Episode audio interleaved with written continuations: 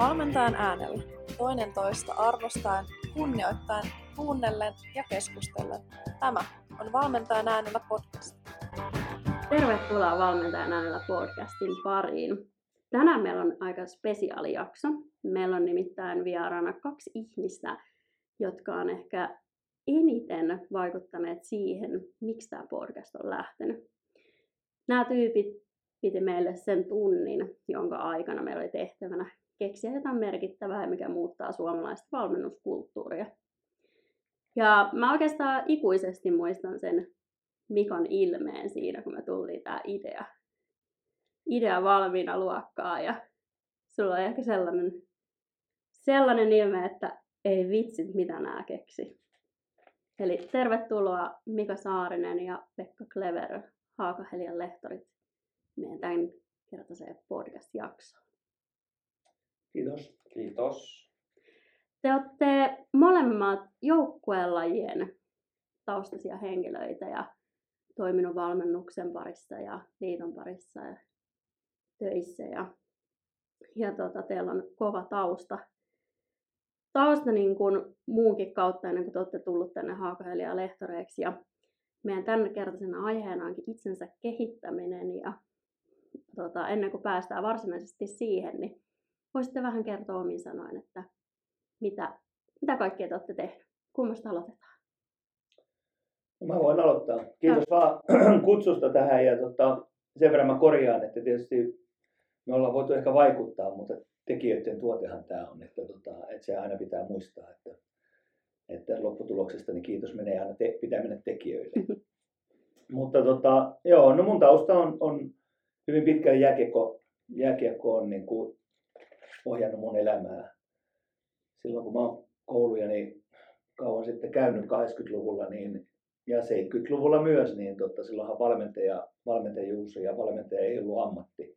Ei osannut kuvitella, että urheilu voisi olla, urheilu voisi olla jotain sellaista, josta oman elantonsa saa. Mutta sitten asiat on muuttunut ja kehittynyt ja on ollut siinä mielessä itse onnekas, että on tullut just siihen, siihen väliin, että, että on käytännössä koko työuransa niin urheilu ja liikunnan kanssa. Ja, ö, opiskeltu niin Jyväskylässä, niin sit aika pitkään tein niin valmennu, erilaisia valmennustehtäviä eri organisaatioissa Jypissä ja Tapparassa lähinnä. Ja sitten Tapparan jälkeen saatuani potkut sieltä, niin siirryin tänne Vierumäelle kansainvälisen jälkeen kehityskeskuksen tehtäviin, jossa oli kehitystehtävissä. Ja tota, tietysti näiden seuratyön ohella niin oli pitkään kymmenen vuotta oli naamaajoukkuessa aamaajoukkueen mukana myös. Ja tota, sitten Viermäeltä siirryin paikalliseen Lahden pelikanssi, olin siellä urheilujohtajana ja yhden kauden myös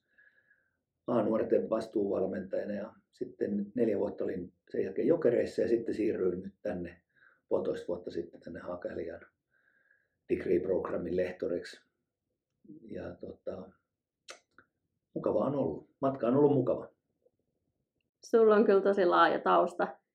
Tausta ja varmasti niin Degree Programmin ohjelmassa olevat oppijat saa paljon sulta myös sitä kokemustietoa. Että on niin kuin suoraan koulun penkiltä tullut opettamaan, vaan laaja tausta siellä. No meillä on ihan huippuporukka täällä, että meillä on, no osa on ollut pitkää tässä ohjelmassa ja, ja silti meidän porukalla riittää niin kuin intoa kehittyä ja mennä eteenpäin. Ja se on ollut ehkä, ehkä vähän provosoivasti tulin silloin tänne näin, niin kuin, tulin tähän porukkaan mukaan, mutta tota, eli halusin huolehtia tai ainakin maalata sellaista mielenmaisemaa, että, että halutaan itsekin oppia, että, että työstä ei tulisi vaan niin kuin, että oli sellainen huoli vähän opettajan työstä välillä, että siitä tulee sellaista suorittamista, mutta ei tämän porukankaan ei ole tarvinnut olla siitä huolissaan, että on ollut kyllä opettavaista ja paljon on kerinyt tässä itse oppia tämän lyhyenkin ajanjakson aikana, kun täällä on ollut. Ja, ja, ja koko ajan yritetään tulla paremmiksi. Se on ollut mun mielestä mukavaa tämän meidän porukan kanssa. Mahtavaa kuulla. Sitten Pekka, tervetuloa ja Kiitos. kerro vähän mitä tota, sä oot Mä rupesin tuossa miettimään, että 70-luvusta mä en vielä tiedä yhtään mitään. Ja 80-luvullakin on ollut pieni lapsi, että, että, että että niin kuin mitään semmoista tarinaa ja, ja polkua ei ole vielä kerännyt tähän päivään mennessä niin kuin tulemaan kuin, kuin Mikalla tuossa, että aina, aina niin kuin makea kuulla, kun jollain on, on niin kuin paljon kokemuksia ja näkemyksiä ja monelta vuosikymmeneltä, niin niitä on aina kiva kuunnella. Mä ajattelinkin, että pitää antaa Mikan olla nyt tosi paljon äänessä, että kuullaan niitä juttuja. Mutta siis oma, oma taustaa jalkapallosta ja, ja tota, ne suurimmat verkostot ja tutut ihmiset oli pitkään jalkapalloihmisiä saman sukupuolen ihmisiä ja, ja suunnilleen samanikäisiä. Et se oli se, mistä lähdettiin liikkeelle. Ja sitten jo aika varhaisessa vaiheessa niin jotenkin ymmärsin, että ehkä tämä pelaaminen, mitä, mitä niin kuin, mikä oli itselle pienestä pitäen ollut se, että unelmoi siitä, että tulee jonkun, jonkun tasoinen jalkapalloille ja sitten sai kokea sen, että mitä se, se niin kuin Suomen huipulla tai huippujoukkueessa, ei nyt voi sanoa, että missään niin kuin huippujoukkueessa pääsin ihan pelaamaan, mutta kuitenkin veikkausliikajoukkueessa, kun pääsi pelaamaan ja näkee sen, sen arjen, niin sitten rupesi niin kuin ehkä ensimmäistä kertaa reflektoimaan sitä, että no hetkonen, että tämä ei nyt ehkä olekaan se juttu. Ja, ja voi olla, että tästä tulee, joutuu tekemään jotain muutakin joskus. Että rupesi ensimmäisen kerran, että tosi pitkään mietti sitä asiaa niin kuin sen, vaan sen pelaamisen kautta. Ja sitten kun pikkuhiljaa rupesi tulee jotain muitakin ajatuksia, niin sitten tietysti hakeutui ensimmäisen kerran. Mäkin on tänne Vierumäelle. Ensimmäinen opinahjo löytyy täältä Haaka Heliasta ja, ja tota, opiskelin sen liikunnanohjaaja koulutuksen ja tajusin, että okei, että tämä onkin ihan mielenkiintoista ja siirtyi aika nopeasti sinne valmennuksen puolelle. Ja sitten voisi sanoa, että mä oon oikeastaan ollut aika onnekas ja toisaalta sitten niin kuin ensimmäinen työpaikka oli semmoinen, minkä itselleen rakensi, että samalla kun pelasin tuolla Vuosaaressa viikkareissa, niin, niin sanoin, että hei, että mulla olisi tulossa opinnäytetyötä ja pitäisi tehdä vähän työharkkaa, että onko teillä mitään, mitä voisi tehdä. No seura oli siihen aikaan ei vielä juurikaan ollut päätoimisuutta seuroissa. Sanoin, että ei, tervetuloa, että alat tekemään, mitä sä haluat tehdä. Ja no sitten sitä alkoi tekemään kaikkea, mitä niin kuin koki, että olisi järkevä, järkevä tehdä. Ja, ja, ja viisi vuotta ehdin olemaan päätoimisena valmennuspäällikkönä, kun sitten tota, teidän edellisessä podcastissakin vieraana ollut Marianne Miettinen, niin, niin tota, lähti tonne Ruotsiin valmentamaan. Ja, ja me oltiin sitten seuratasolla tehty jo siihen mennessä niin kuin tosi paljon yhteistyötä. Et siellä ei ihan hirveästi ollut päätoimisuutta, niin ne ketkä, ketkä sitten oli niin kuin siitä suunnilleen samalta alueelta, Itä-Helsinki ja, ja sitten siitä sinne, sinne tota Tikkurilan suuntaan, niin, niin tota, me sitten pidettiin yhteyttä ja Marianne kun lähti Ruotsiin, niin vapautui palloliitosta. Se oli muistaakseni tämmöinen koulutuskoordinaattorin paikka ja, ja tota, hain sitten sitä ja sain sen paikan ja, ja sen tiimoilta olin sitten kymmenen vuotta lajiliitossa ja, ja niinhän se menee, että mitä pidempään siellä on, niin koko ajan niin kuin kasaantuu edellä erilaisia vastuita ja mahdollisuuksia ja, ja mä yritin sitten käyttää ne kaikki mahdollisuudet, mitä siellä oli hyödykseni. Ja sitten sit kävi niin, että tuossa kolme vuotta sitten oikeastaan omasta semmoisesta koulutusprosessista rohkaistuneena, niin mä ajattelin, että nyt, nyt on ehkä vähän katsoa, niin kuin, aika katsoa lajin ulkopuolelle ja tehdä asioita vähän eri, eri tulokulmasta. Et tuli sellainen tunne, että, että tässä maailmassa on niin paljon vielä asioita kokematta, niin, niin sitten sit täällä, täällä aukesi valmennuksen lehtorin paikka ja, ja, ja tota, toi mitä Mika sanoi siitä porukasta, että oli hyvä porukka, niin se oli semmoinen, että sinne tiesin, että on paljon samahenkisiä että, ja, ja tiesin, että pääsen tekemään aika mielenkiintoisia mielekkäitä juttuja, mitä en ollut aikaisemmin itse tehnyt, että opettamaan englanniksi ja ole siinä niin kuin ylemmän ammattikorkean ohjelmassa jonkunlaisessa vastuussa, niin, niin ne oli niin mielenkiintoisia, että lähdin siihen ja päivääkään ole katunut. että se oli ehkä tämmöistä niin kuin omaa itsensä kehittämisen polkua ajatellen, niin, niin lähti siitä hakemaan semmoista jotain uutta, uutta elämää. Että arki, arki meikäläisellä menee pitkälti muuten sitten tämän työn ohella niin perheen ympärillä. Et, et, monesti kun esitellään Mikankin kanssa itsemme, niin kerrotaan ensin, että meillä on aika monta lasta molemmilla. Et, et, tota, siitä lähdetään, että ens, ensisijaisesti ollaan, ollaan isä perheelle ja sitten sit sen lisäksi me ollaan ollaan tota, ikuisia opiskelijoita ja vasta sitten, en mä tiedä sanotaanko me vieläkään kumpikaan, että me ollaan opettajia, mutta me ollaan mm. ehkä coach of coaches tai, tai mun tapauksessa, niin, niin mä jollain tavalla koen olevani coachi niin kuin valmentajakouluttajille myös. Et tosi, tosi hankala on niin kuin se opettajasanan käyttö niin kuin edelleen, vaikka tässä on niin kuin sitä jo useamman vuoden tehnyt ja se lajiliittotyökin oli sen tyylistä.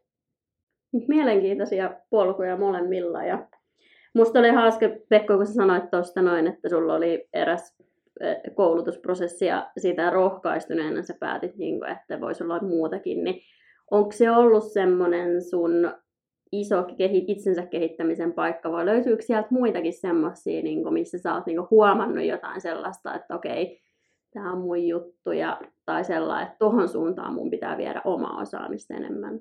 No ammatillisesti varmaan niin tämä koulutus, mihin, mihin säkin nyt viittaat, mikä oli siis muutama vuosi sitten, pääsin, sain etuoikeuden osallistua tämmöiseen Japanissa toteutettavaan Coach Developer Akademin ohjelmaan, jossa siis kaikki muut oli ympäri maailmaa jostain muualta. Ja tavallaan se, että sä lähdet niin kuin ihan vieraaseen kulttuuriin ja ihan, ihan niin kuin tuntemattomien ihmisten kanssa niin kuin kehittämään itsensä ja sitten siellä toteet, että hei mä pärjään täällä, niin, niin se on ollut mulle semmoinen niin kuin semmoinen hetki ja koulutus, mikä itse asiassa sai mut aikanaan hakemaan sit niinku myös muita töitä ja, ja vaihtamaan sitä niinku polkua, että totesin, että ei vitsi, että et mä ehkä oivalsin silloin, että vaikka monesti opettaa, että välillä pitää mennä sinne epämukavuusalueelle, niin se oli ehkä ensimmäinen kerta, että mä oikeasti menin niin kuin johonkin semmoiseen ympäristöön ja, ja tekemiseen, missä mä jouduin niin kuin haastamaan itsesi, itseni niin kuin aidosti, niin kyllä se on ollut mulle, mulle semmoinen ehkä jos pitää sanoa, niin merkittävin tähän mennessä. Totta kai niin kuin jokaisessa työpaikassa on ollut aina joku oivallus ja, ja sitten se on aiheuttanut sen, että on alkanut tekemään asioita uudella tavalla tai, tai hakeutunut erilaisiin tehtäviin tai, tai ympäristöihin, missä voisi oppia niitä, mitä on ajatellut, että pitäisi tai missä pitäisi kehittyä. To, toinen ylivoimaisesti, niin kuin, tämä on pakko niin kuin mainita, että kyllä vanhemmuus mulla on ollut semmoinen niin kuin, niin matka, että et, et, tota, edelleen niin kuin, oppii joka päivä uutta itsestään ja, ja tunteistaan ja, ja miten niitä hillitään ja hallitaan ja miten autetaan sitten, sitten muita oman perheen jäseniä niin kuin kasvamaan, niin se on kyllä toinen semmoinen oppimatka, mikä on nyt ehkä ollut ja on, on edelleen, niin kuin, että vastahan tässä ollaan, niin kuin mullakin on vanhin, vanhin lapsi on 12, niin mä oon vasta 12-vuotias isä, että ei tässä sen, sen vanhempi isä vielä ole. Just näin.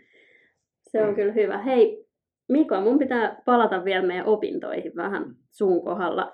Ää, siellä oli, meillä oli yksi tunti, se kerroit sitä omaa, omaa matkaa vähän ja sitä, miten sä itse reflektoit. Kysyit, ää, kun sä, ennen kuin sä tulit tänne ja jokereiden pesti päättyi, niin sä kysyit sun pelaajilta siinäkin kohtaa vielä, että missä sä oot onnistunut ja mitä ehkä muuta ollut, niin onko tämä ollut sun toimintatapana aina, vai onko sä huomannut jossain kohtaa, että hei, tämä kannattaakin?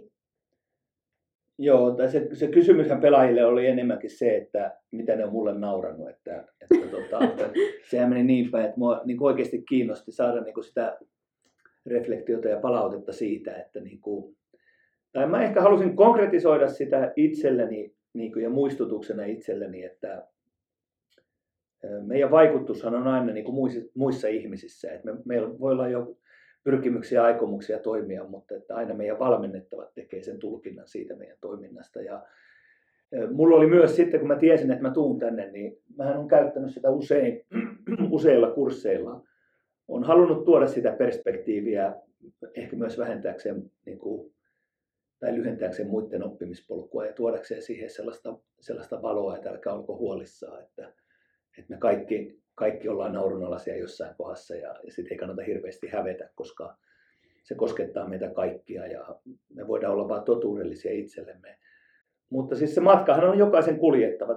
Oppiminen on jokaisen oma prosessi, sit on, sit on niin kuin mahdoton niin kuin lyhentää tai, tai voi sitä varmaan lyhentää, mutta siis se on koettava ja, ja niin kuin Pekka tuossa totesi vaikka isyydestä, niin siis on varmaan siihen on valmennuksia ja teoksia, mutta tota, ei hirveästi auta. Se on vaan niin kuin koettava. Se on sama vähän tässä valmennuksessa. Ja, ja tota,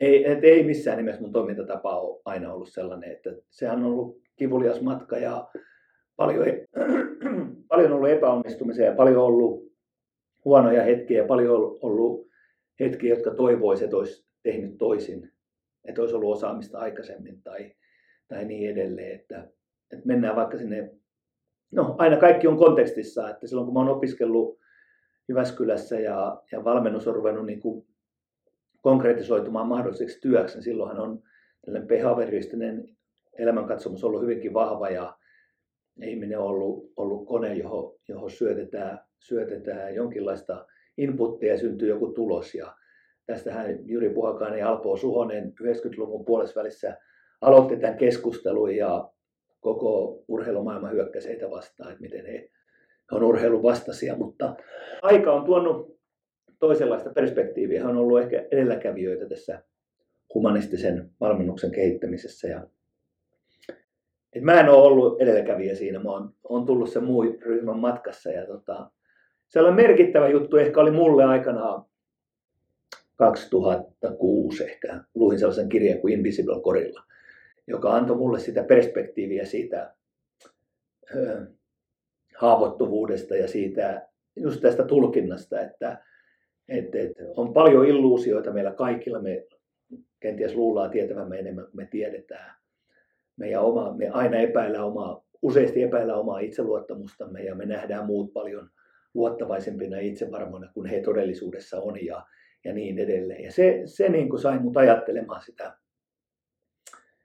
sitä ja sai sen oivalluksen, että se mun valmennuksen vaikuttavuus on aina sen toisen ihmisen käsissä.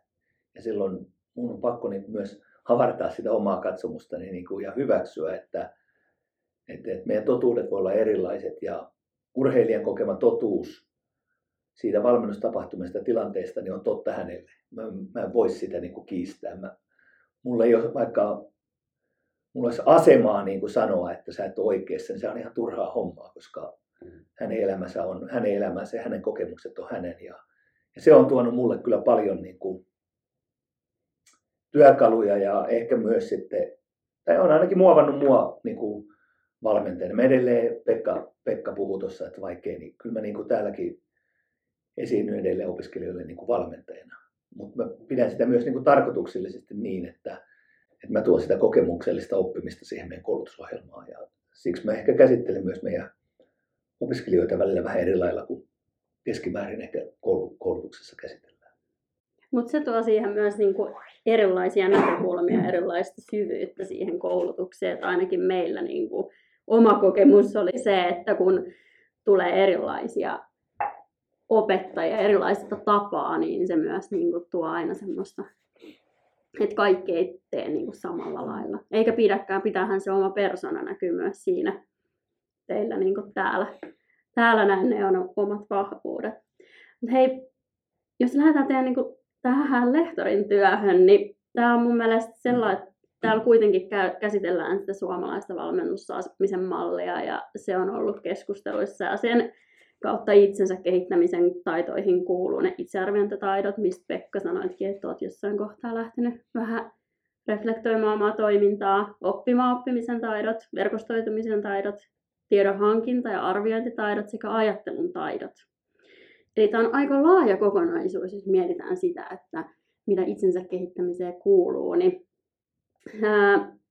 onko teillä ollut jotain sellaisia hetkiä siinä uran varrella, tai nyt miten te ohjaatte niin kuin tällä hetkellä omia, omia oppilaita siihen, että nämä kasvaisi siellä opiskelujen aikana sellainen, että ehkä se oppiminenhan ei ikinä pääty varmasti oman elämän aikana, mutta mutta tietenkin missä suunnassa sitä tapahtuu, niin siihen varmaan voi vaikuttaa. No, ehkä semmoinen, semmoinen näkökulma, että näähän niin kuin kehittyy sen yksilön ja sitten sen ympäristön välisessä niin viitekehyksessä. Että on vaikea niin kuin niitä on irrallisina toisistaan niin kuin kehittääkään. me nyt pyritään totta kai sitten aina rakentamaan sen tyylisiä kokonaisuuksia, missä olisi niin kuin turvallista harjoitella, harjoitella sitten. Ja jokainen tietää, joka niin kuin omaa reflektointia on joskus pohtinut, että miten, miten se on aluksi hyvin vaan semmoista kuvailevalla tasolla ja sitten pystyy jo niin kuin viemään sitä, sitä niin kuin, kun on siinä harjaantunut, niin sitä pystyy viemään sille tasolle, että pystyy jo niin kuin kääntämään suunnitelmaksi, että hei, että nyt, nyt kun mä oivalsin tämän jutun, niin nyt mun pitää näitä juttuja tehdä, että mä voisin kehittyä. Ja en mä tiedä, kuinka paljon mä koskaan esimerkiksi itse olen niin kuin niitä sillä tavalla tietoisesti miettinyt tai tai tota, kukaan olisi niitä mulle opettanut missään, mutta kyllä me nyt yritetään niin ihan reflektion taitoakin opettaa. ja, ja käydään tämmöistä viisiportaista mallia vaikka läpi meidän opiskelijoiden kanssa. Ja, ja tota, mä itse koen, että jos, jos siinä haluaa harjaantua, niin kouluttajana toimiminen on kyllä ylivoimaisesti itselle ollut semmoinen, että missä, miten siinä niin kuin parhaiten kehittyy, koska se joudut koko ajan niin kuin miettimään, että miten tämä prosessi voisi mennä niin, että, että tämä valmentaja nyt oivaltaisi ton, sanomatta kuitenkaan niin kuin liikaa. Eli sehän on vähän semmoista push- ja pull-meininkiä. Ja, ja tota, se on, se on niin kuin ehkä itselle ollut semmoinen niin kuin hyvä. Ja tot, niin kuin, tietysti tämän niin kuin oppimisympäristön lisäksi niin se vaatii meiltä niin kuin aika paljon me pohditaan kimpassa just, että minkä tyylisen oppimistehtävän kautta nyt vaikka sitten Henna, Henna oppisi vuorovaikutukseen liittyen jotain uutta ja siitä voi sitten syntyä parhaimmillaan jotain, niin kuin mitä me ei edes osattu itse keksiä. Että joku, hei, laitetaanpa tuosta podcast pystyyn. Just näin. Joo, mä voisin tuohon lisätä vielä, tietysti meillä yliopistonakin on vastuu siitä, että me oltaisiin niin kuin mahdollisimman, mahdollisimman ajan tasalla sen, että mitä, mitä tällainen evidence-based, niin kuin mitä tiede tällä hetkellä kertoo vaikka oppimisesta ja arvioinnista ja, ja tota, et siinä tämä meidän porukka on niin ollut, että meillä on erilaisia osaamisia, erilaisia ehkä näkemyksiä ja kokemuksia, niin, niin kuitenkin se yhteinen nimittäjä on ollut, ollut tämä jatkuva kehittyminen. Et, et, niin kuin tämän porukan sellainen eteenpäin vievä voima on se, että, että miten tarjota opiskelijoille parasta mahdollista, mitä me voidaan tehdä. Ja, ja silloin se niin kuin vääjäämättä tuo sen tilanteen, että vaikka reflektiotaidot, niin omat reflektiotaidot kehittyy siinä omassa työssä. Ja sitten niitä me yritetään niin kuin jakaa. Et, et kun me pidetään joku opintojakso, vaikka kun meillä on Pekan kanssa yhteisopettujuutta siellä, tai mä oon Pekan tiimissä tässä ylemmän AMKin tota, toteutuksessa, niin kyllähän ne joka päivä aina päättyy siihen, että, että me yritetään nopeasti reflektoida, mitä tapahtui tänään. Että saavutettiinko me niitä tavoitteita, tavoitettiinko me opiskelijoita, mitä me voidaan tehdä paremmin. Ja, ja siitä on tullut niin kuin sellainen automaattinen toimintatapa. Ja siitä nyt on paljon niin kuin, kuitenkin todisteita ja evidenssiä, että tälleen niin kuin kehittyvissä ryhmissä niin, niin tehdään, että se itsereflektio, itsearviointi on niin kuin keskeinen osa sitä tulemista paremmaksi.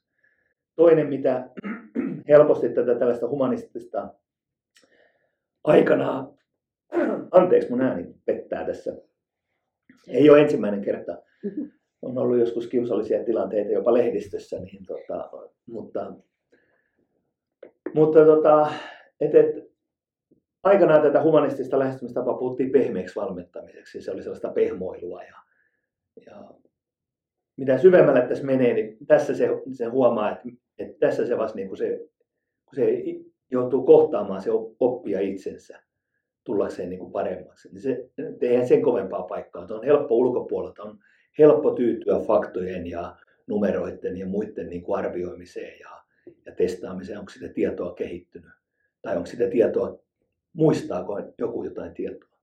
Mutta tuleeko ne, kasvaako ne metakognitiiviset taidot, niin sen oppijan on pakko kohdata niin kuin itsensä ihmisenä. Ja se on aina jollain tasolla kivulias prosessi. Se on aina niin kuin sellainen, että siinä kokee sitä kompetenssin puutetta välillä tai onko mä oikeasti tällainen. Ja, ja siksi me korostetaan paljon täällä sitä ajattelun merkitystä. Että valmentajan on, sen tärkein työkalu on ajattelu. Ja se tuo myös sen yksilöllisyyden, koska se ajattelu on erilaista. Ja se tekee arvioinnin haastavaksi, mutta se tekee tämän työn ja nämä kohtaamiset niin rikkaaksi. Me tänä aamuna juuri puhuttiin niistä kokemuksista, mitä esimerkiksi viime viikolla meidän opiskelijat on tarjonnut toisille ja meille opettajille, niin yhteen taas todettiin, että on vaikea löytää työyhteisöä, jossa tällaista niin kuin innostumisen ja oivaltamisen hetkiä niin kuin on ja, ja sitä tunnekirjoa, jota nämä opiskelijat niin kuin tarjoavat näiden omien pohdintojensa kautta. Tuo on mun mielestä, tartun tuohon just siihen, että, että on niin kuin, näissä tilanteissa on niin kuin pakko kohdata itsensä. Ja se on ehkä se rikkaus tavallaan, miksi itsekin hakeutuu aina erila- erilaisiin tilanteisiin ja kokemuksiin ja miksi tuli tänne. Koska sitten taas niin tietää, että se auttaa kehittymään, kun sieltä tulee myös sitä erilaista syötettä, voisiko sanoa, tai erilaisia juttuja ja ö, tehtäviä tai, ja eri ihmisten kanssa. Et itse, musta oli tosi kiva varsinkin meidän ryhmässä, kun on niin monesta lajista, eri näkökulmia, erilaisista rooleista. On ihan eri asia puhua asiasta niin kuin seuratason ihmisen kanssa kuin vaikka lajiliittotason porukan kanssa. Ja sitten se tuo aina sitä näkemystä, niin se, ehkä se kertoo myös ne viimeisen jakson tunteet, että se on ollut vaikuttava prosessi, prosessi ainakin siinä meidän porukassa, että, että tota, toinen, mutta kyllä kouluttaminen, itsensä kouluttaminen on se, että pitää kyllä törmätä omaan itsensä. Ja ilman reflektiota sekin tunne olisi monesti, se jää niin kuin kokematta, että jos sitä ei niin kuin mieti, ja, koska sehän on sitten taas meille niin kuin opettajina, hyvä käytin sitä sanaa, niin tosi tärkeä saada ihmiset oivaltamaan se, että vitsi te olette tosi tärkeitä toisillenne ja te olette, joku kokee, että on saanut ihan hirveästi itseluottamusta ja joku on mahdollisesti oppinut jotain uusia tietoja ja taitoja, jotka sitten jonkun ajan kuluttua tuottaa jotain uutta toimintatapaa tai, tai tekemistä, joka voi olla hyvinkin niin kuin tärkeää sit sille työyhteisölle, niin, niin tota, jotenkin niin kuin koen se, että se on sit mun coachin tai, tai opettajan roolissa, niin se on niin kuin kaikista keskeisintä niin kuin just saada tiedostamaan se, mitä ei, ei vielä osaa ja se, mitä osaa ja, ja kuitenkin niiden vahvuuksien kautta sitten menee eteenpäin. Että, et tota, se, se, on ehkä sitä semmoista niin kuin pedagogista suunnittelua sitten, mitä meidän niin kuin pitää, tai mitä me pohditaan paljon, paljon tässä, kun tätä prosessia niin kuin rakennetaan. Tai mit, mitä tahansa prosesseja. Hmm.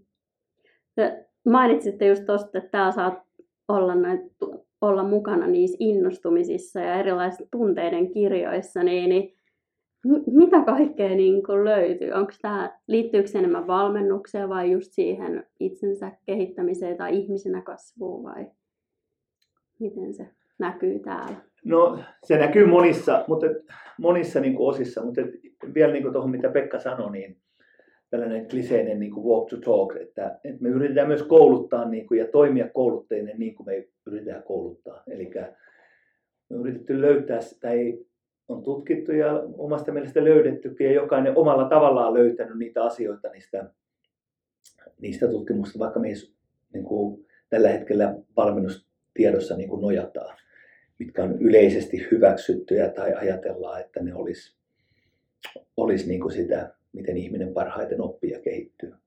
Ja ne on meillä tietysti, meillekin myös jokaisella oma henkilökohtaisia ja, ja ne tulee aina laittaa siihen kontekstiin, jossa toimitaan.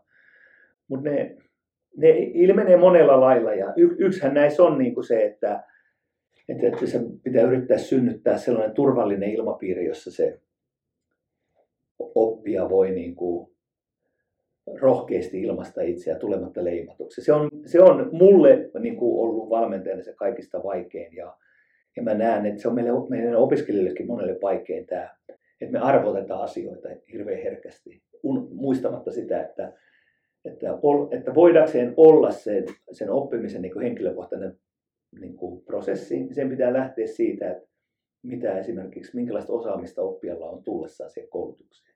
Ja olisi jotenkin naivi ajatella, että kaikilla on samanlainen osaaminen, jolloin se osaaminen sen täytyy niin kuin, jollakin se lähtee alempaan, jollakin se lähtee ylempään. Ja, ja perinteisesti mä muistan kyllä itsekin olleeni sellainen koulutuksissa aikana, että jos siellä puhuttiin jotain sellaista, joka koki jo osaavansa, niin se, sen hetken merkitys niin kuin aika lailla hävisi tai rupesi miettimään, että tämä on niin kuin hukkaan heitetty aikaa. Mutta Heikki Riihirantaa lainatakseni, että ja anteeksi nyt ruma, mutta tämä on lainaus, että ei mun sanoma, että ei niin paskaa koulutusta, että jotain oppisi. Niin se on niin kuin kyllä ihan, niin kuin siinä on vinha perä, että se oppiminenhan on niin myös sitä, että, että jos mä toteen, että jollain muulla ei sitä osaamista ole, niin mitä mä annan itsestäni siihen prosessiin, että se toinen voisi oppia enemmän. Että paras, niin kuin me tässä todetaan, niin paras tapa oppia on niin kouluttaa muita. Ja niin, sellaisia, sellaisia tilanteita me yritetään synnyttää, että se vertaisoppiminen niin kuin näkyisi siellä ja, ja silloin kun se puhkee siihen, niin ihmiset uskaltaa niin kuin kertoa sellaisista asioista, jotka on niille tärkeitä tai liikuttanut niitä tai synnyttänyt jotain muita, vaikka riemukkaita tunteita, niin kyllä meillä sellainen empaattisuus niin kuin on lisääntynyt meidän opiskelijoiden kesken. Ja, ja viime viikolla todella oli sellainen tilanne, että, että ihan oli hiire hiljasta luokasta, kun, kun oppimistehtäviä purettiin. Et, et syntyi niin voimakas sellainen reaktio yhden opiskelijan niin kuin esityksestä, että, että, niin kuin, että se kosketti kaikkia. Ja ne on, niitä hetkiä tietysti, ei niitä, ei niitä jahdata, mutta että sellainen tulee kohdalleen, niin kyllähän silloin niin kuin kokee, että nyt me ollaan niin kuin ainakin johonkin me ollaan osuttu noihin oppimistehtäviin voisi semmoisen tulokulman vielä ottaa, että, mehän niin kuin se, mikä määrittää sitä, mitä me tehdään, on kuitenkin ne osaamistavoitteet. Ihan olisi kyse lajiliiton koulutuksesta tai meidän, meidän niin kuin opetussuunnitelmasta. Niihinhän me nojaudutaan, jostain me pitää niin kuin lähteä ja, ja niissä toivottavasti sit näkyy se niin kuin, niiden tekijöiden asiantuntemus, että ne kuitenkin on pyrkinyt suodattaa ja kartoittaa sitä, että mikä on se viimeisin tieto ja omaan kokemuksiin pohjautuen sit niin kuin nostamaan sieltä jotain ja sitten on kuitenkin saman, saman tutkintonimikkeen muita koulutuksia ja siellä saattaa olla eri asiat, mutta meillä, meillä me lähdetään niistä ja on tosi vaikea niin kuin määrittää semmoista oppimistehtävää tai tekemistä, mikä tuottaisi kaikille niin kuin samaa osaamista tai edes sitä osaamista, mikä olisi niin kuin hänelle keskeistä. Niin sen takia me panostetaan paljon siihen meidän niin kuin henkilökohtaistumisen prosessiin tai tuuttorointiprosessiin, jolloin me niin kuin voitaisiin ajatella, että me niin kuin vähän paremmin tunnetaan ne.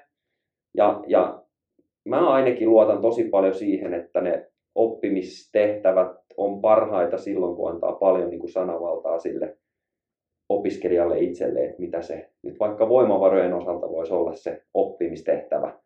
Että jos meillä on jo, jonkun tyylistä, että voimavarat pitäisi lisääntyä, niin mun on tosi vaikea määrittää Mikan puolesta, että minkä tyylisellä oppimistehtävällä se syntyisi. Että, että kyllä me tässä niin kuin käydään sitä vuoropuhelua ja mun mielestä se on niin kuin kaikki tärkeintä tässä meidän niin kuin roolissa, että sitä käydään riittävästi ja avoimesti. Ja, ja mun mielestä vielä niin, että sitten me otetaan se ympäristö siihen mukaan, että me rohkaistaan ja kannustetaan pyytää niiltä ihmisiltä palautetta, jotka toimii heidän kanssaan siellä valmennuksen arjessa tiimeissä. Ja, ja sitten tietysti niin kuin joidenkin kanssa ollaan jopa niin rohkeita, että pyydetään kysyä vähän pelaajilta, urheilijoilta palautetta, jolloin sit voidaan ajatella, että ollaan aika lähelläkin sitä, sitä niin kuin tilannetta, missä voisi rupea syntyä jotain semmoista, että vaikuttavaa uutta ajatusta tai toimintaa. Mm.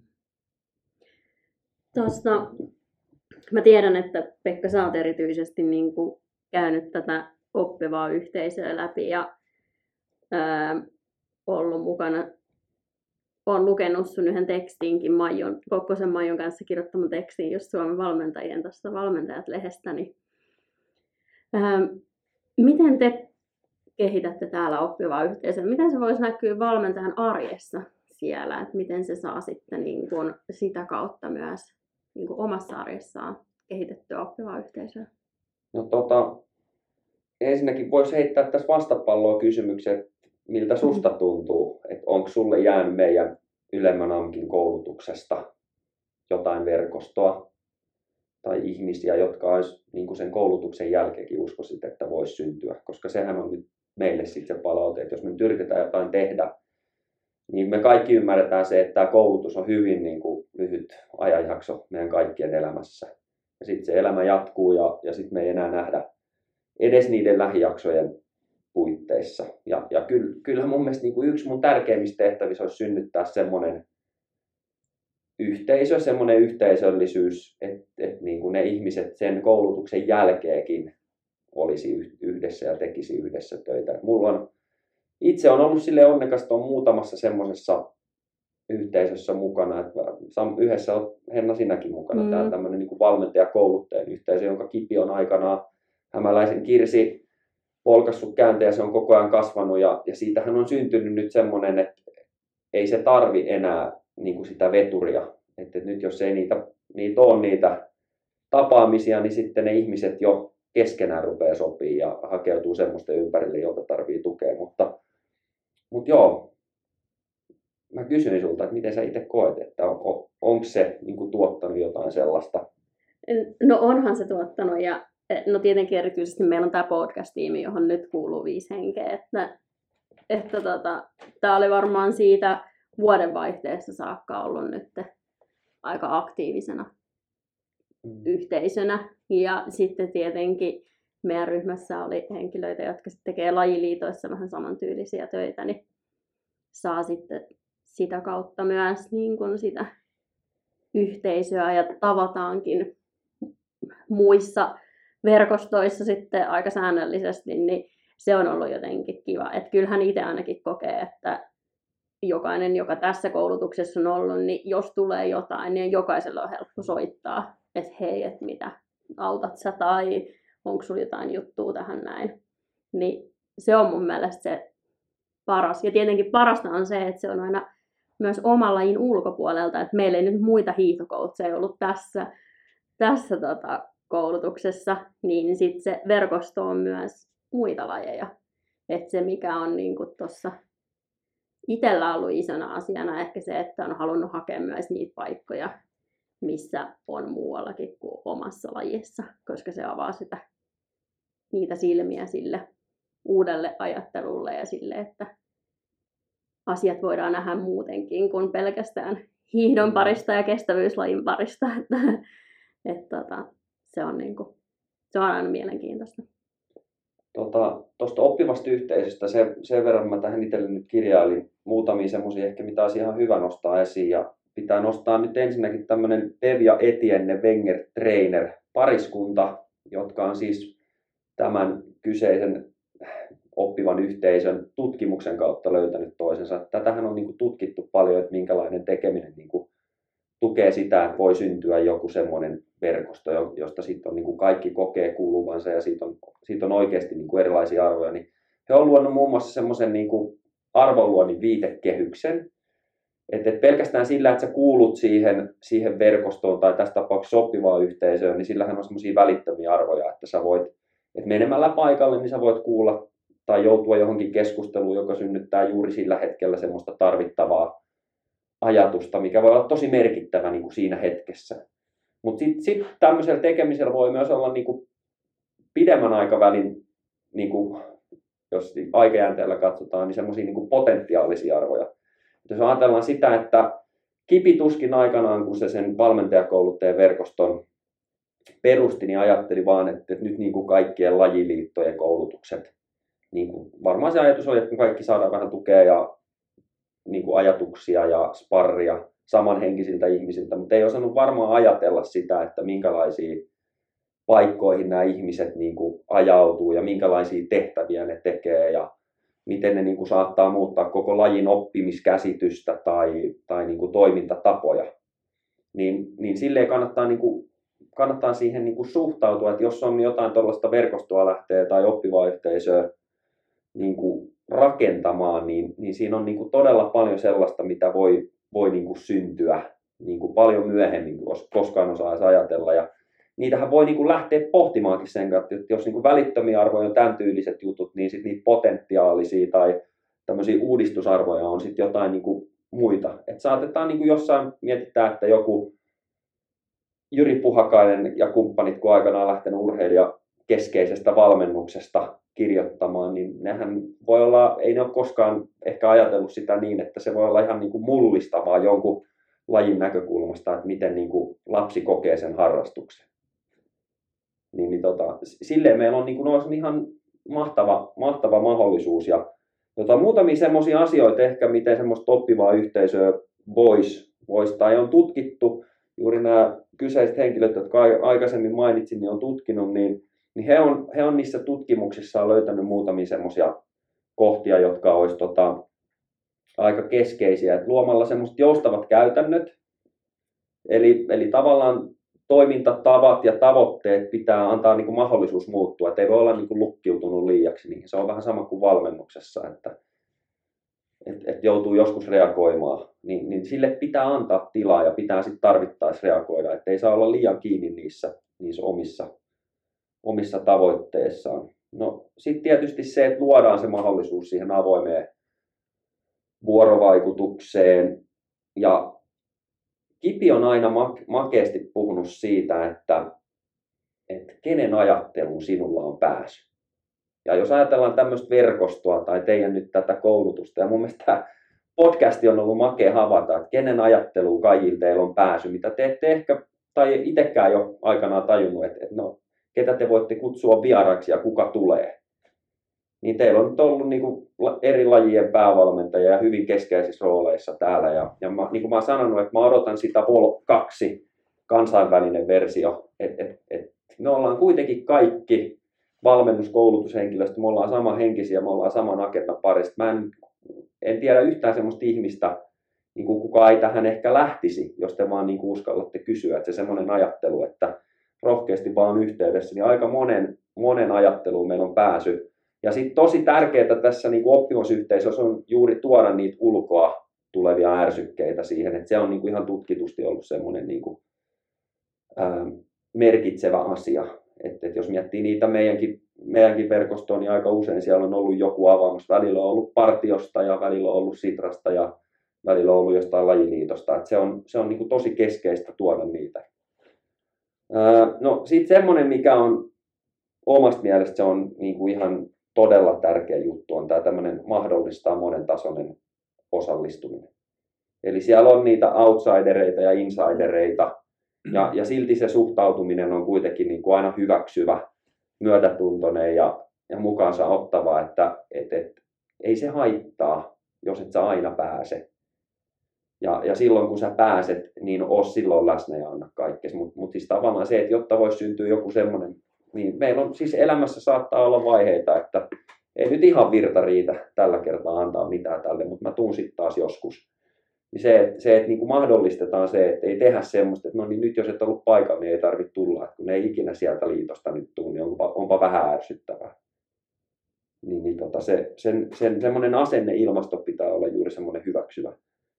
No, sitten tota, tietysti semmoinen säännöllisyys, se on aika varmaan tärkeää, mikä on niin kuin noussut esiinkin niissä, että on joku aikajänne ja monesti on joku ihminen, joka, joka siitä niin kuin sen pitää hengissä sen, sen niin kuin yhteisön.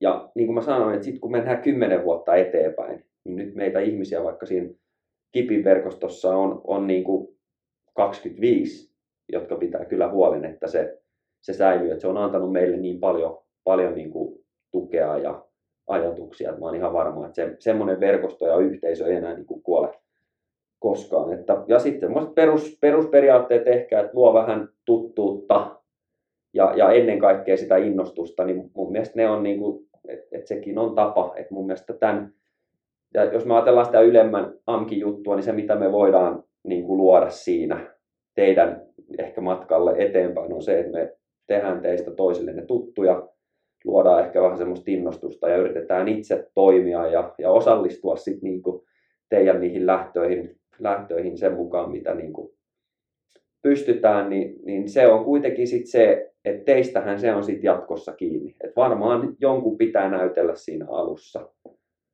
jotain roolia, että saadaan, saadaan niin kuin se joku toimintatapa, mihin jotkut sitoutuu. Ja, ja sitten hyväksyä se, että se joku kaveri ei nyt tänä vuonna pysty sitoutumaan, mutta ehkä se voi olla ensi vuonna se kaikista tärkein henkilö sitten siinä tuomaan jotain, mikä sitten on jollekin taas tärkeä tämmöisiä asioita nyt tulee niin kuin tosta, ihan tutkimuksenkin kautta, että mitkä on semmoisia niin oppivassa yhteisöissä keskeisiä asioita. Ja kuten sanoin, niin siitä kannattaa, niin siitä löytyy paljon tieteellistä julkaisua ja sitä on eri konteksteissa tutkittu, että ei pelkästään niin kuin urheilessa, vaan ihan niin kuin monissa muissa konteksteissa. Niin, niin, niin. Kyllä mä itse koen, että tämmöinen, mä, pitkään me puhuttiin niin kuin verkostoista, ja verkostossa toimimisesta, mutta mä oon nyt jotenkin innostunut tästä tämmöisestä yhteisö, oppiva yhteisö, käytännön yhteisö, miten sitä nyt halutaan, halutaan niin kuin suomentaa, niin, niin just tuossa aikaisemminkin, kun puhuttiin, että mikä sitten on ollut omalla uralla keskeistä ja tärkeää, ja,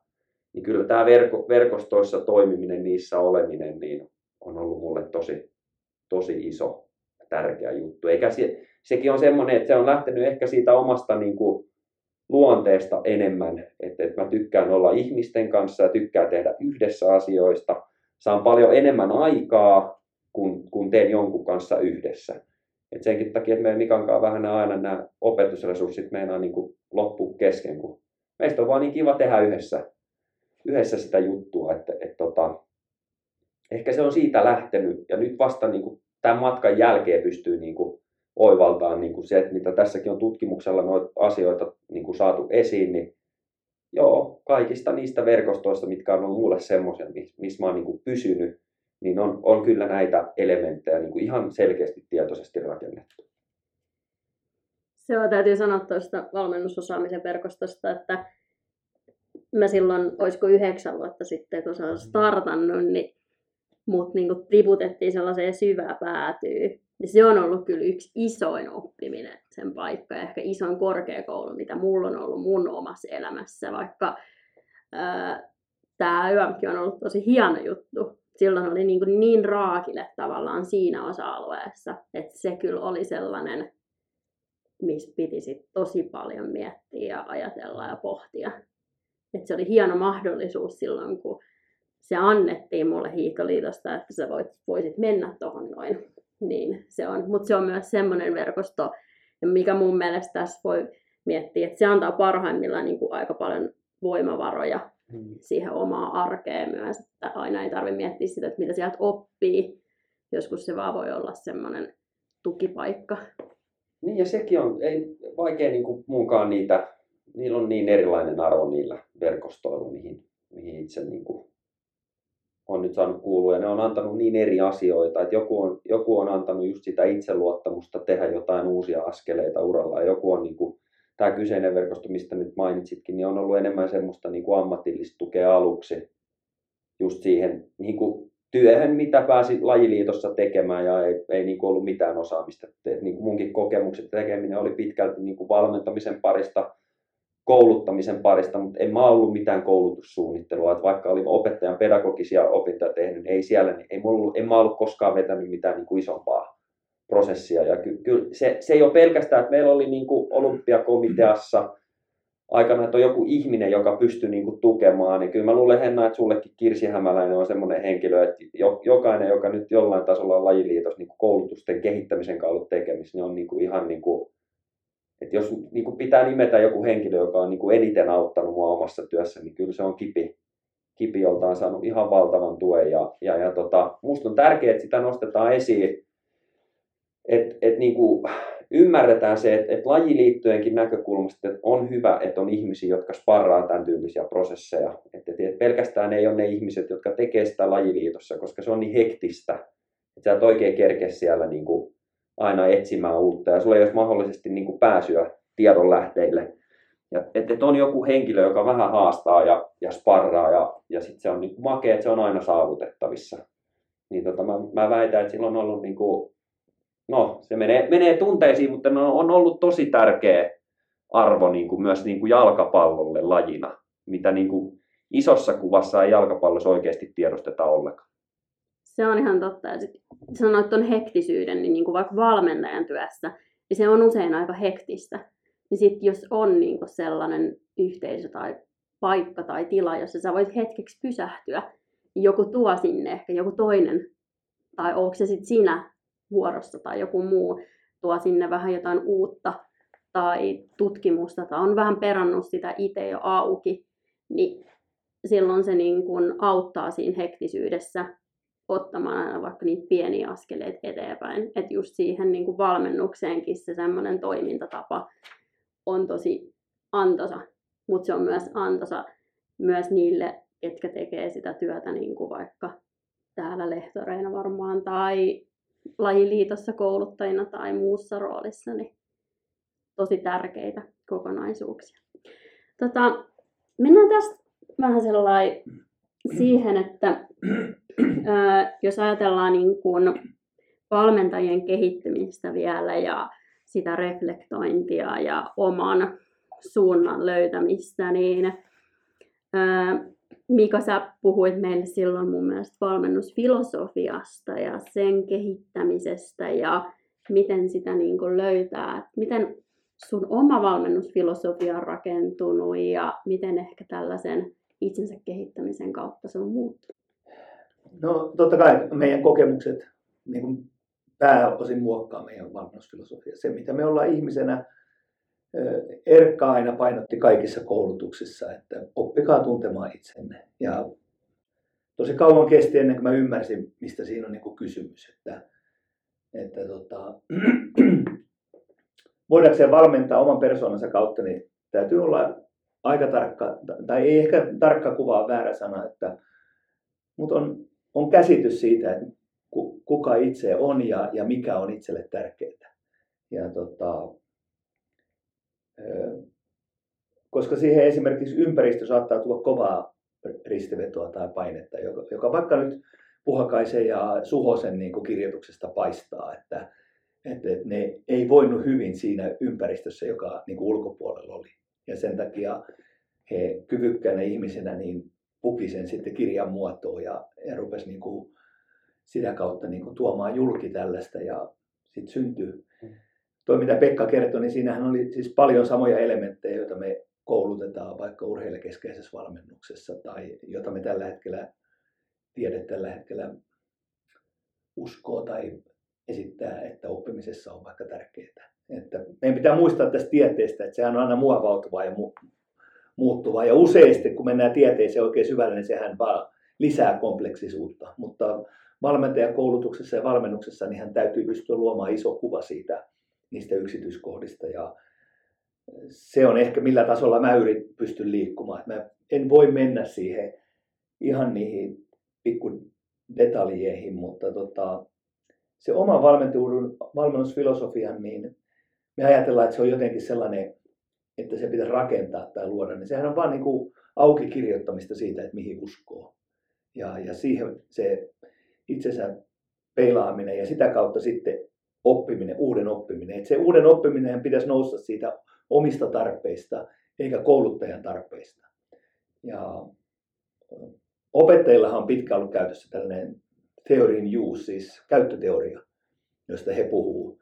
Ja kun on vaikea löytää vaikka valmennusfilosofiaa, niin kuin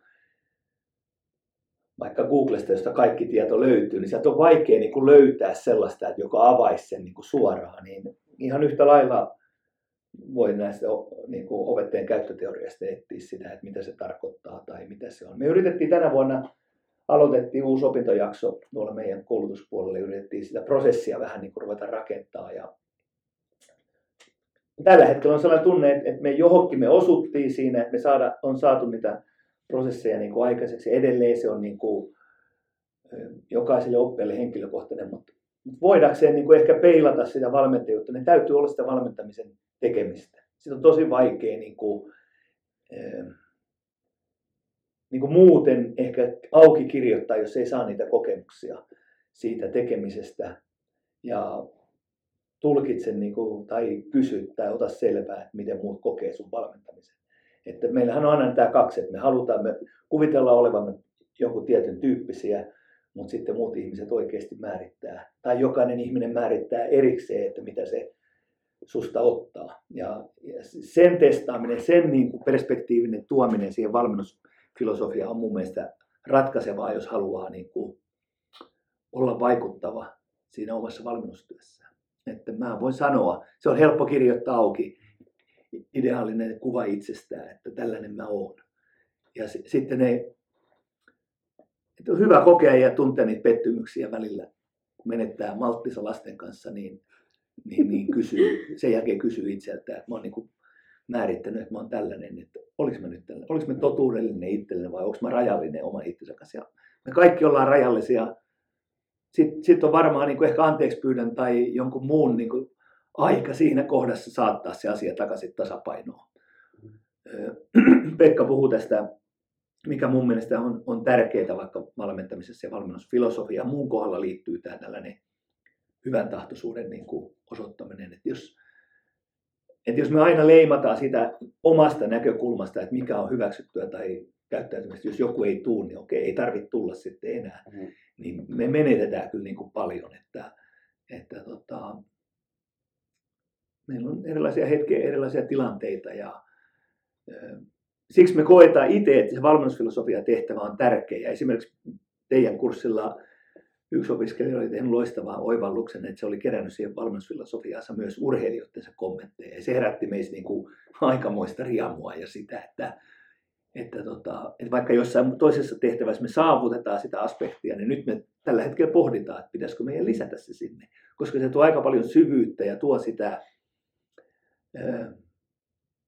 niin kuin tavallaan sen peilin siihen, että näin mä kirjoitin, sitten kun mun urheilijat lukee sen, niin löytääkö ne mut tästä vai löytääkö ne jotain muuta. Ja sehän on kaikille niin kuin avartava tilanne ja joskus näitä niin kuin ehkä liittää, että on vähän tällaista terapeuttista hommaa, mutta siis itsensä tutkiskelua ja itsensä oppimista ja, ja löytää itsestään ne keinot, joilla auttaa urheilijansa parhaiten. Niin se on niin kuin, niin kuin mun mielestä se valmentajan tehtävä. Valmentajahan ei urheile.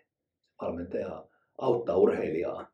Että tota, valmentaja on auttaja. Sen pitää niin kuin mahdollistaa. Että valmennus ei voi, mun käsityksen mukaan valmennus ei ole itse tarkoitus, vaan, vaan valmentaja on niin kuin mahdollistamassa muita, muita saavuttamaan omat unelmansa. Sulla voi silti olla tavoitteita valmentaja, se ei sitä tarkoita, mutta, mutta valmentaja on vähän niin kuin palvelijan roolissa.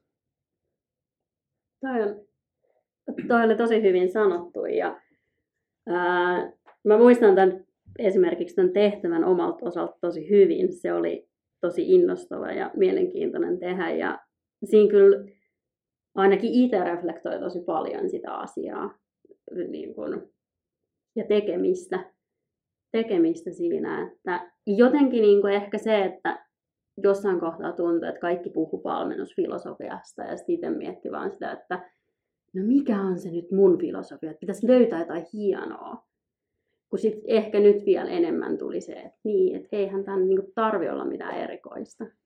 Tämä on tavallaan se mun tapa toimia ja mun tapa olla valmentaja.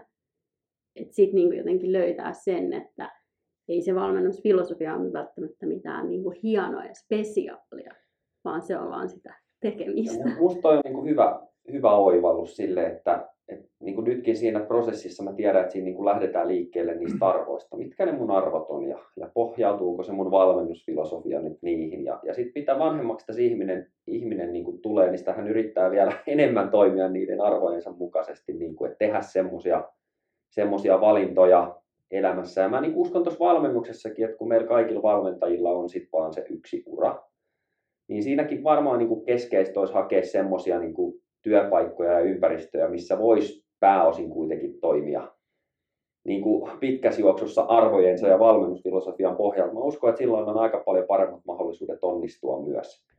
Ja, ja tuosta voisi niin ajatella, että on, on varmaan semmoisia kysymyksiä niin kuin jo ennen kuin saatat tee sen paikan niin kuin vastaa valmentajana, että mitkä kannattaisi kysyä siltä niin kuin palkkaavalta taholta ja itseltään, että et hetkonen, miten tämä nyt menee ennen kuin ottaa sit, koska nekin on sitten niinku, mitä itse en nyt ole, en ole potkuja valmentajan roolissa ikinä saanut, että mä en, mä en siitä niinku ymmärrä, mutta on, on ollut semmoisessa asemassa kouluttajana, että useampi koulutettava on saanut niinku potkut. Ja, ja tota, ne on aika, aika sit niinku rajuja niinku oppikokemuksia kaikille. Ja sitten sit kuitenkin niinku se, miten, miten itse on jotenkin lukenut niitä tilanteita, niin se oppi liittyy just siihen, että ei ole ehkä pystynyt toimimaan niin kuin olisi halunnut. Et ehkä, en mä tiedä mikä sulla on nyt enemmän kokemusta, onko tästä nyt... Potkuista. ei vaan siis tästä niin kuin ajattelusta niin kuin valmentajana vielä, että on, onko se, onko se sitten niin, että, että kuitenkin kannattaisi niin kuin just sen niin kuin oman filosofian arvojen pohjalta niin kuin pyrkiä hakemaan niitä. Eihän se aina mene huippuvalmennuksessa tietenkään silloin, että joku, joskus lähdetään KHL ja tiedetään, että no nyt idealistina voisi ehkä yrittää toimia vähän urheilijakeskeisemmin ja, ja eri tavalla. Ja, ja sitten kuitenkin se joudut valmentamaan sillä tavalla, kun heitä on aina valmennettu. No mä yritän Pekka muistaa tuon kysymyksen, mutta nyt mä haluan kommentoida tuohon, mitä Henna aikaisemmin tästä valmennusfilosofiasta puhui. Ja mä muistan sen sun, mä muistan sitä raporttia, mutta mä muistan sen sun kuvan, mikä se oli. Ja se oli mun mielestä hienosti niin kuin tiivistänyt ja siinä oli visuaalisestikin urheilu, sun oma laji oli tuotu siihen mukaan, mutta et se kuva teki muuhun silleen vaikutuksen, että mulle tuli sellainen tunne, että, että jotain sä oot itsestäsi löytänyt, jotain sä oot niin kuin pystynyt kiteyttämään niin kuin sellaisia asioita, mitkä on helppo jakaa myös muille. Ja kun sä puhuit tästä filosofiasta, että ei se tarvitse olla niin hienoa, niin tänä vuonna meidän ensimmäisen vuoden kurssin opiskelijat, kaksi opiskelijaa on ottanut sen esille, että, että heidän mielestä että ei voi kutsua valmennusfilosofiaksi, että niin mä oon ruvennut pohtimaan, että onko se oikeasti niin, että on, onko meillä liian hieno termi, että mm. opettajille tämä käyttöteoria on, niin kuin, se on huomattavasti niin kuin ehkä, ehkä mitäs mä sanoisin, niin kuin, osuu siihen niin kuin tavoitteeseen paljon paremmin. Että ei puhuta opetusfilosofiasta, vaan puhutaan siitä käyttöteoriasta, kuinka mä toimin. Ja, ja en tiedä muuttuuko meidän hopsi nyt tämän myötä, mutta tämä on niin kuin siinä mielessä hyvä, hyvä tota, havainto sultakin, että, että me voidaan ohjata esimerkiksi ihan tällä meidän narratiivilla niin kuin vaikka meidän valmennettavia tai meidän opiskelijoita niin kuin pois siitä ytimen äärestä ja se, sehän on tietysti huonoa opettamista ja huonoa valmentamista. Mutta mut sä kysyit, Pekka kysyi siitä, että niin toimia sen oman itsensä ja arvojensa kautta, niin tietysti yksi lähtökohta aina siinä valmennuksessa tehtävässä on, että sehän aina pitää laittaa se konteksti. Mm. Et niin kuin, ja, ja kulttuuri on yksi konteksti, että jos menee Venäjälle, niin on turha yrittää ehkä tuoda sitä näkemystä, mitä tällä hetkellä länsimäisessä valmennuskulttuurissa tiedetään ihmisen johtamisesta vaikka, koska se ei siellä kontekstissa toimi, se on niin kuin turhaa homma. Ja, ja sitten myöskin niin, että, että vaikka tällainen urheilijakeskeinen valmennus, että se olisi ainoa tapa toimia. Että tuloksiahan syntyy niin kuin monella monella eri tavalla. Ja, ja tota, mutta sitten me tullaan just siihen, että, että oot sä niin kuin vaan sen tuloksen tekemisen takana vai onko sulla myös jotain muita, muita niin kuin, tavoitteita tai, tai haluatko toimia, että onko sulle tärkeää toimia jollain, jollain toisella tavalla. Et musta on tosi mielenkiintoista niin kuin yleensä aina kuunnella valmentajien haastatteluja, tai jos ne puhuu podcastissa tai jossain, tai meillä vieraille luennoitteja. Niistä niin kuin heijastelee juuri ne arvot aika nopeasti sä niin kuin näet, että vaikka mikä motivoi ihmistä. Että sitähän sä yrität urheilijastakin tunnistaa tai opiskelijasta, mikä niitä motivoi. Että, että, että jos se on vaan saada aikaiseksi tutkinto, niin sit, sit se voi laittaa siihen kontekstiin, että okei, tällaisen opiskelijan kanssa meidän kannattaa ehkä käyttää tällaisia toimintatapoja. Tai jos jotain muuta motivoi se, että, että se tuntee kuuluvansa tähän yhteisöön ja se todella haluaa kehittää itseensä, oma kompetenssi pitäisi saada paremmaksi, niin sitten toimintatavat voi olla niin kuin erilaisia. Että, että ei kukaan valmentaja kannata toimia kaikissa toimintaympäristöissä samalla lailla. Että se mm. pitää aina suhteuttaa siihen toimintaympäristöön ja siihen tilanteeseen se. Mutta että, niin kuin sä sanoit, ehkä ne syvällä olevat niin ne tärkeät arvot, niin niistä tietysti, sitten kun niitä vastaa tai huomaa toimimassa niiden kanssa ristiriidassa, niin enitenhän se on ongelmaa itselle, oman itsensä kanssa. Niin. Mutta siinä me tullaan siihen totuudellisuuteen, vaikka siinä valmennusfilosofiassa, että onko mä kirjoittanut tämän tänne vaan sen takia, kun mä oletan, että tämä pitää olla täällä. Vai, vai onko mä vaan tällainen? Ja siinä mä, tämä arvottaminen, tämä, tämä, tämä asioiden leimaaminen on niin kuin se, mikä yleensä ohjaa meitä. Ja siinä mä niin kuin, on paljon töitä, mutta siinä mä rohkaisen paljon meidän opiskelijoita, että älkää leimatko. Että se totuus on meillä ihmisillä erilainen ja ne, ne asiat on niin kuin yksilöllisiä. Että kaikki ei osaa samoja asioita, niin kuin, niin kuin Pekkakin tuolla aikaisemmin totesi. Että me tuodaan erilaisia juttuja, mutta kaikilta me voidaan oppia. Että, en tiedä, mutta pohdinta nyt tällä hetkellä, että käytetäänkö jatkossa valmennusfilosofiaa vai puhutaanko mm. valmennuksen käyttöteoriasta, niin sitä me varmaan tässä pohditaan meidän porukan kesken ainakin jatkossa.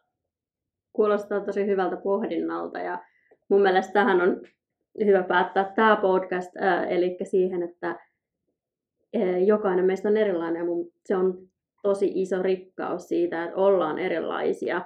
Jokaisella on myös erilaista osaamista, koska silloin me pystytään kasvamaan myös isommiksi tai ää, laajemmin toimimaan, ei olla samanlaisia.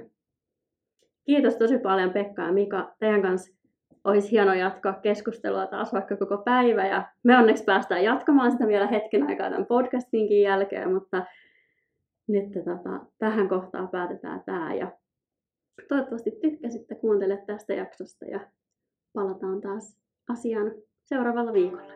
Kiitos. Kiitos. Hei, kiitos, että kuuntelit tänne asti. Toivottavasti tykkäsit jaksosta. Käy seuraamassa meitä Instagramissa ja Twitterissä nimimerkillä Sound of Coaching.